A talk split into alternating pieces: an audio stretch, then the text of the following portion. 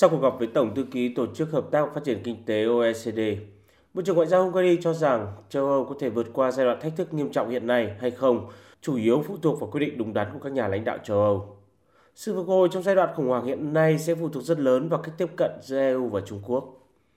Ông Siato cảnh báo nếu hợp tác kinh tế và thương mại bị cắt giảm theo sáng kiến của Tây Âu hoặc Mỹ, thì nền kinh tế châu Âu sẽ còn gặp rắc rối lớn hơn và khó có thể phục hồi, thậm chí còn rơi vào suy thoái sâu.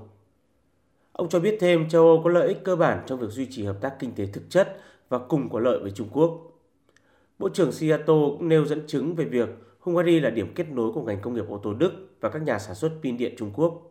để tạo ra sự chuyển đổi lớn trong việc tiến tới sử dụng toàn bộ xe điện từ năm 2035, nghĩa là châu Âu sẽ cần phải đủ pin. Trong số 10 nhà sản xuất pin lớn nhất thế giới thì hiện có khoảng 7 nhà sản xuất đến từ Trung Quốc. Rõ ràng thì điều này sẽ dẫn đến châu Âu buộc phải mở rộng hợp tác về phương Đông nếu không muốn ngành công nghiệp ô tô ở châu Âu và chiến lược xe điện của châu Âu thất bại trong hơn 10 năm nữa.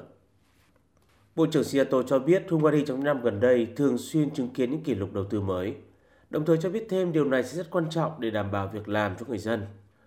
Ông cũng khẳng định cuộc gặp với Tổng thư ký OECD đã đề cập đến cuộc chiến chống lạm phát và thảo luận về khả năng mở rộng trong tương lai của OECD, cũng như các báo cáo sắp tới của tổ chức về Hungary. Ông cho biết sự hợp tác giữa Hungary và OECD là có lợi dựa trên sự tôn trọng lẫn nhau.